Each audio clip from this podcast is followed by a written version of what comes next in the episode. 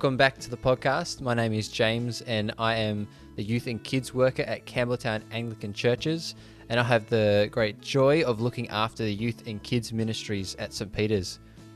We're continuing our series looking at a gospel-centered family by reading and reflecting on the book Gospel-Centered Family, Becoming the Parents God Wants You to Be by Tim Chester and Ed Moll. If you haven't already, I strongly recommend you get a copy of the book, and I'll leave a link in the description of where you can get a copy of this. Well, this week, we're looking at how knowing God is far more important than succeeding in life.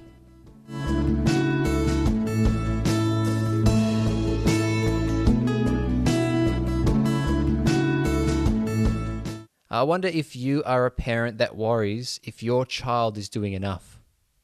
Are you looking at all the extracurricular activities other kids are doing and feeling the pressure to sign your kids up for extra swimming lessons or joining that sporting team or getting that special tutoring for an instrument? Maybe you're, as a parent, seeing what other parents are doing and wondering if you need to do more to succeed as a parent. All of these things are good things, but how do you work out what matters most? In Deuteronomy chapter six from verses four and nine, uh, Moses shares what God instructed Israel to do as they prepared to enter the promised land.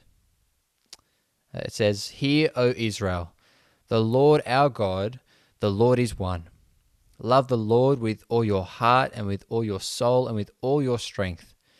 These commandments that I give to you today are to be on your hearts. Impress them on your children. Talk about them when you sit at home and when you walk along the road, when you lie down and when you get up. Tie them as symbols on your hands and bind them on your foreheads. Write them on the doorframes of your houses and on your gates." Well, again, I'm joined by the Colbert family to help us reflect on how knowing God is far more important than succeeding in life. Uh, welcome back, Colberts. Hi, James. Hey, James. Uh, episode two must have been so good that uh, we just had to get you back to chat more. So. uh, well, again, guys, we've been reading through uh, this book together, and uh, we're up to chapter two here. And um, so I thought, again, I might just open you, uh, open up with a with an open question of what stood out to you in this chapter. Yeah, I, the thing that stood out to me in this chapter was, I, I guess, the uh, the the the danger of comparison. There's there's so many uh worldly scorecards that that are that are out there for for ourselves, and and you know, the comparisons between children, and and they really can reflect our own heart values, and, and when we start falling into those compar- comparisons they, they can be dangerous for for our choices then. And so that, that was something that really struck me, that that uh what what we compare is is is what's on our hearts the most. Yeah, I think one of the things I was struck by um, was about the idea of respectable idols. Uh, and one of the ones that really struck out, um, struck me uh, was the idol of respectability. So, um, you know, having children's children or ourselves even um, that have the illusion of godliness, um, but they're really just sort of people pleasing, and there's no real genuine faith behind that. Um, and how we don't want to just be in Christian culture. We want to actually have children that have a genuine faith um, and a sacrificial love for Jesus and for others, um, and not just have it at surface level. Yeah, yeah. Uh, I think uh, they make it pretty clear in the book to uh, to call out those sorts of things. Mm-hmm.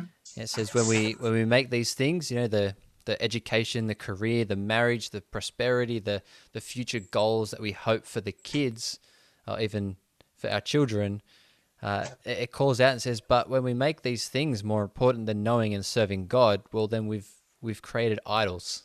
They've, mm. they've become idols yeah. for our lives. Definitely. Yeah, even when they're good things. They, um, yeah. And I think one of the equally scary and encouraging things um, is knowing that we um, – have no control over the conversion of our children. Ultimately, that is God's work and through his spirit alone. And so um, whilst we can model things and teach them things, ultimately it's that's God's work. And, you know, we hope and pray that he can use our yeah. imperfect efforts. Um, so I guess it's both freeing and also a little bit frightening, I guess, to relinquish control over your children's. It is, yeah. yeah. I guess the joy is that the the person that you're relinquishing that control over is the one who created all things. So I guess that absolutely brings a bit of joy to. It to does. It does. It does. Yeah. Yeah. Absolutely. That he ultimately loves them more than I ever could. Yeah. Yeah. Which is a big thing, right? That's uh, that's that's hard to comprehend. How how I know a number of parents, and I and I've firsthand experienced how much they care about their kids in good and bad ways, mm. and um, it's it's tricky to think that someone could love a kid more than their own parent, mm. um, but it's true. For God so yes. loved the world, mm. He sent His one and only Son. So, and as a parent, you have to be careful. You don't you don't forget that because. Because so much of what you do is centered around your, your love for your children. You, you need to under, you need to remember that there is someone who loves them more and has more power to save them than you do, has all the power to save them. Definitely, yeah. Uh, well, this chapter emphasizes what the discipleship uh, looks like by taking the passage in Deuteronomy as a guide to walk alongside people, children included, and taking the opportunities God gives us to model what Christian living looks like. And so, Colberts, how do you disciple your kids in your everyday life? Yeah, we, we don't necessarily have very, very set things that we do uh, because that seems to be what works for us, but we do have a, a, a, a desire to... to be always talking about Jesus and talking about uh, what he's done for us. But uh, again, uh, a do something approach. And, and you know, we've done lots of different somethings. And one of the most recent things we did is we watched through in the evenings uh, most. I think we nearly got through all of it, did we? I think we got three to go. three to go. The, um, the, the, the Bible Project overview videos. Um, and we and we we watch through. Um, yeah, like I said, we've got we've got three to go. Um, and, and that's and that's our that's that's one of our somethings that that, that we do to uh, to reinforce the the sort of the talk that, that we have with the kids um, daily. Yeah, I guess as the kids gotten older, um, you know, when they were little little kids, I mean, they're still little in the big scheme of things, but little are. Um, we were just reading kids' Bibles through with them at bedtime. Um, but as they've gotten that little bit older and their understanding's growing, we're just trying to think of ways to expand how we talk with them and how we make it a family thing so that when they get to the teen years, it's not a weird and awkward thing that your parents yeah. do with you. Um, so, yeah, one of the things we did was watch through all the Bible Project videos. Uh, we're recently starting to read a psalm a night. So we're reading it from the just the normal N I V uh, Bible, but then also reading um through a kid's version of that at the same time um, so that they can sort of hear what the Bible says um, in the real real language, I guess, in the N I V translation at least, um, but then also in a way that's sort of a bit, little bit more simplified and how they can understand it. Um, the, the, one of the other things that we do is is during during church, particularly during church uh, at the moment when we're watching it from our lounge room is Um, the kids grab their Bibles and, and, and we encourage them, if they've got questions, as much as they can to try and, you know, we direct them into trying to use their Bible to to, to find to find the answers and um, and guide them that way. Yeah, just like looking up Bible verses, or they they might just spend the hour drawing a picture with a Bible verse, um, you know, that we might help them find or something like that. Um, but I think just trying to find ways to keep it uh normal um everyday part of life, like mm. you know, putting on some Christian music in the car, or um you know, saying grace before we have a meal. You know, we've had some deep theological comments from Henry there's and been, Evie at meal times, like, we just want to eat, guys. There's been some lengthy uh lengthy graces uh, said in the Colbert household, so so sometimes if you come around for dinner and it's cold, that that might be why. um but But certainly, we don't like, want to discourage that. Even when you're feeling impatient, you just want to eat. but but I think I think one of the things that we we do try and do is we try and emphasize things uh, we try and treat things e- equally. So if we're asking about their day at school, at the same time, we'll we'll also ask what they learn in chapel that that, that day, and and try and go the next step, ask the next question, and and we'll, what what does that mean? What does that mean to you and your friends, or or or how did that um how did you feel about that? Yeah, and I, I think um trying to walk that line between um, being consistent and prioritizing things like church um, without becoming legalistic or ritualistic about it. Like, we want it to come from a place of genuine um, joy to be a part of those things, rather than you have to be here at ten o'clock on Sunday. Um, so and I guess there is there is a balance between that, isn't there? Like, in terms of um, that's not what saves us, but because we're saved, we want to do these things. Yeah. Um, so. and, and actually saying, uh, actually identifying uh, these things as a priority, just calling them out as a priority to to, to the kids, that, that that we won't actually do sport that that uh, is, is happening on a Sunday, because on Sundays that's a time where we go to church with our with our brothers and sisters at Saint Peter's, you know, and and um and and, and their their friends and their and their um you know their their friends in uh, in the kids programs as well. So that's that that's one of the lines you will have to walk between um consistency, ritual, and and priority, I guess. Yeah. Um yeah, and I think we're still learning, and I think as Definitely. kids age, we've already seen like a shift, and I think we'll keep seeing a shift. And you know, I've really appreciated hearing from parents of teens and how they've navigated those years. Um just before lockdown, I had a really encouraging conversation with someone with um kids that have just come out into the early twenties bracket. Um, and how they sort of navigated those parenting years, and, and you know, in, um, modelling faith to them and all that sort of stuff um, through those years. So I think, you know, you're constantly learning as parents, and um, giving, you know, praying, praying for your kids, I guess, um, is so important, because we ultimately, like we said, uh, have to give them back to God. They're yeah. His children. Yeah. Yeah, and um, I'm really encouraged to hear you guys. Uh, from all the discussions that, that we're having here, is uh, a lot of the things that I'm hearing is uh, I'm ju- we're just using the moments that God gives us. It's not a necessarily a, a set program. There's not a set sort of thing. There might be set times, like uh, structures in before meal times, or you know, Sundays when Sunday comes around. But it's it's little moments as well. It's checking in. Hey, what happened to their day at school? And then you know, working around that conversation, rather than necessarily, right, we can only talk about these things at these certain times. And, and I think that, yeah, and I think that takes the, the Deuteronomy passage um, into into its essence, is to go uh, uh, just walk alongside them, whether whether you're walking along the road, when you're sitting at home, uh, no matter what's happening, whether it's at home or outside of home, just sharing the gospel with them, and having those discipleship moments when they come yeah. up. I think that's super key. And, um, and yeah. I, think, yeah.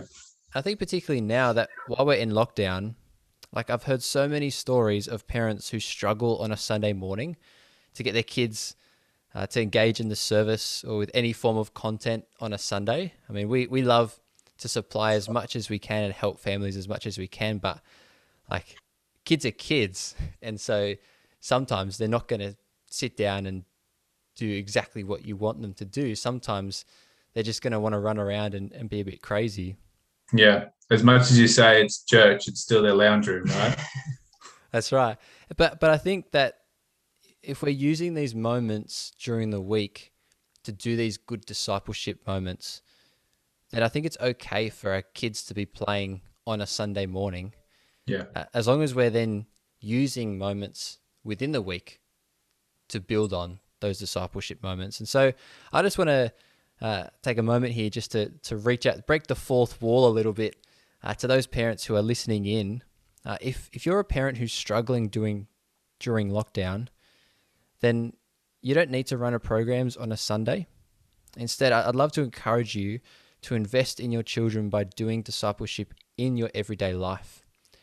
And uh, one of these, uh, I've got a shameless plug. So if you don't mind, I'll I'll do a little shameless plug of a book uh, that I've just been um, recommended, and uh, and I realized that it was actually sitting on my shelf um, for for a couple of terms now, and uh, and I just once again just picked it up and flicked through it. And I just thought it was gold. Um, the book is called Best News Ever, and it's by Chris Morphew, I think his name is. Sorry, Chris, if you're listening somehow and I've murdered your name. Uh, Chris Morphew. Um, I, I think I'll leave a link in the description of, of where you can get the book, but here's just some of my personal thoughts. I've taken these moments to go, hey, let's just, it's not just a Sunday that we come and do church together. It's not just Sunday that we talk and pray and do Bible stuff. It's every day. And so, um, Uh, here's just some of my thoughts on on this. It's a it's a hundred day guide to the Gospel of Mark. It's really easy to read. It's two short page devotions where you read a few verses of Mark. You uh, reflect on a short devotion that's really easily worded, and um and there's a guided prayer at the end of it. So it does a lot of the discipleship things of reading the Bible, praying together, and and thinking about what God's word has to say. And um, it'd just be a really great book for families to read. And so I give it a nine out of ten, but only because God is the only perfect one. So uh, maybe I give it a nine point five. I just think it's a really great, and just taking those little moments, maybe it's praying together around the dinner table, maybe it's talking about how your day's going, or maybe it's an anchoring moment like this, uh, this sort of resource that, that could be actually just a moment where the family stops. And on a Monday, on a Tuesday, on a Wednesday, on a Thursday, on a Friday, any day that ends in a Y, actually just stop and just gather together and just use that as a moment. Mm-hmm. No, no, that, yeah. that, that's a structured sort of thing. And, and um, you can use so many more of just as things come up and, and using those moments as well. But I just, mm-hmm. I just wanted to encourage some of our families listening there that um, it doesn't, it, it and it shouldn't just be on a Sunday where you do your church stuff. As you guys have shared, actually using things as they come up has actually helped to grow and enrich your discipleship to your kids. And so I think that's really important. And uh, just to add too, like um, exactly what you're saying, James, like just using opportunities around, like when we go for a walk and you see a beautiful sunset, or you see, um, you know, animals that are, you know, so beautifully made, and just commenting, you know, isn't God clever? Isn't God powerful um, that he can do that? And he made that. Um, I feel like that's been a really natural way to sort of point yeah. the kids to God, and yeah and the things they see and observe around this world are really awe-inspiring, and God is a powerful creator, and I think they can see his power in creation even more so as a kid before their senses are dulled to the world, you know yeah which is the whole modeling thing that that um as as parents, it's a big role, is to model Christian faith in your child. And it's not necessarily your control of how that grows, but it's it's an important role that that parents take on. And um and I just yeah I, mm-hmm. I have all so much respect for uh, our families of our church who are doing just that, and those who are trying. And I know it's hard, but um like you guys are a great encouragement uh, even to me, and I'm sure to many others, as we just see just an example of one of the families in our church to um to to keep giving this a go and keep working at it. And um, so I'm really thankful for, for your wisdom and sharing your thoughts today.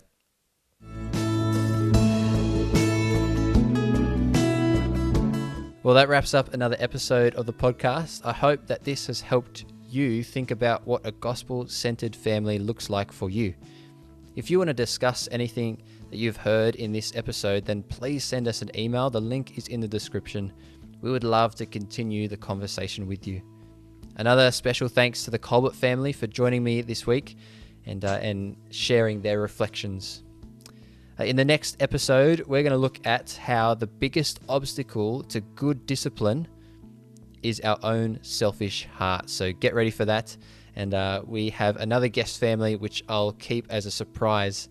So you're going to have to listen in for when that comes out. But uh, yeah, listen in for that episode.